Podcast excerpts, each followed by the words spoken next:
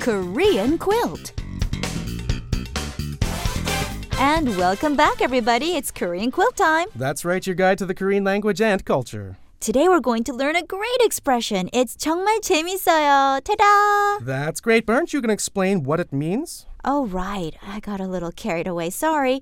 Okay, today's expression means it's really fun.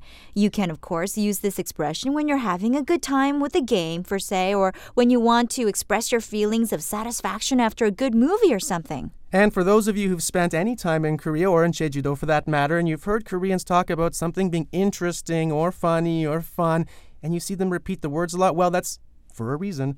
because this expression basically encapsulates all of those thoughts here. 정말 재밌어요. Right. It expresses your current feelings or your opinion about something you thought was fun. So, for example, you're on a ride at an amusement park, a roller coaster, for example, and you can say, wow, that was amazing. 정말 재밌어요. Absolutely. Okay, let's practice. Okay, a little slower now. 정말 재미있어요. 정말 재미있어요. Right, so here 정말 means really, trying to emphasize it, and how amazing or fun or great this thing is. Okay, so 재밌어요 means it's fun. Add 정말 and it means it's really fun. How right you are, Anna. 정말 재밌어요. You can use this expression in the past tense. 정말 재미있었어요 to mean it was really fun. Exactly, so just a little bit different here. It was amazing, great fun. 정말 재밌었어요. Right, 있어요 is the present tense form and 있었어요 is the past tense form. Right, so practice those expressions the next time you do something fun, interesting, or funny.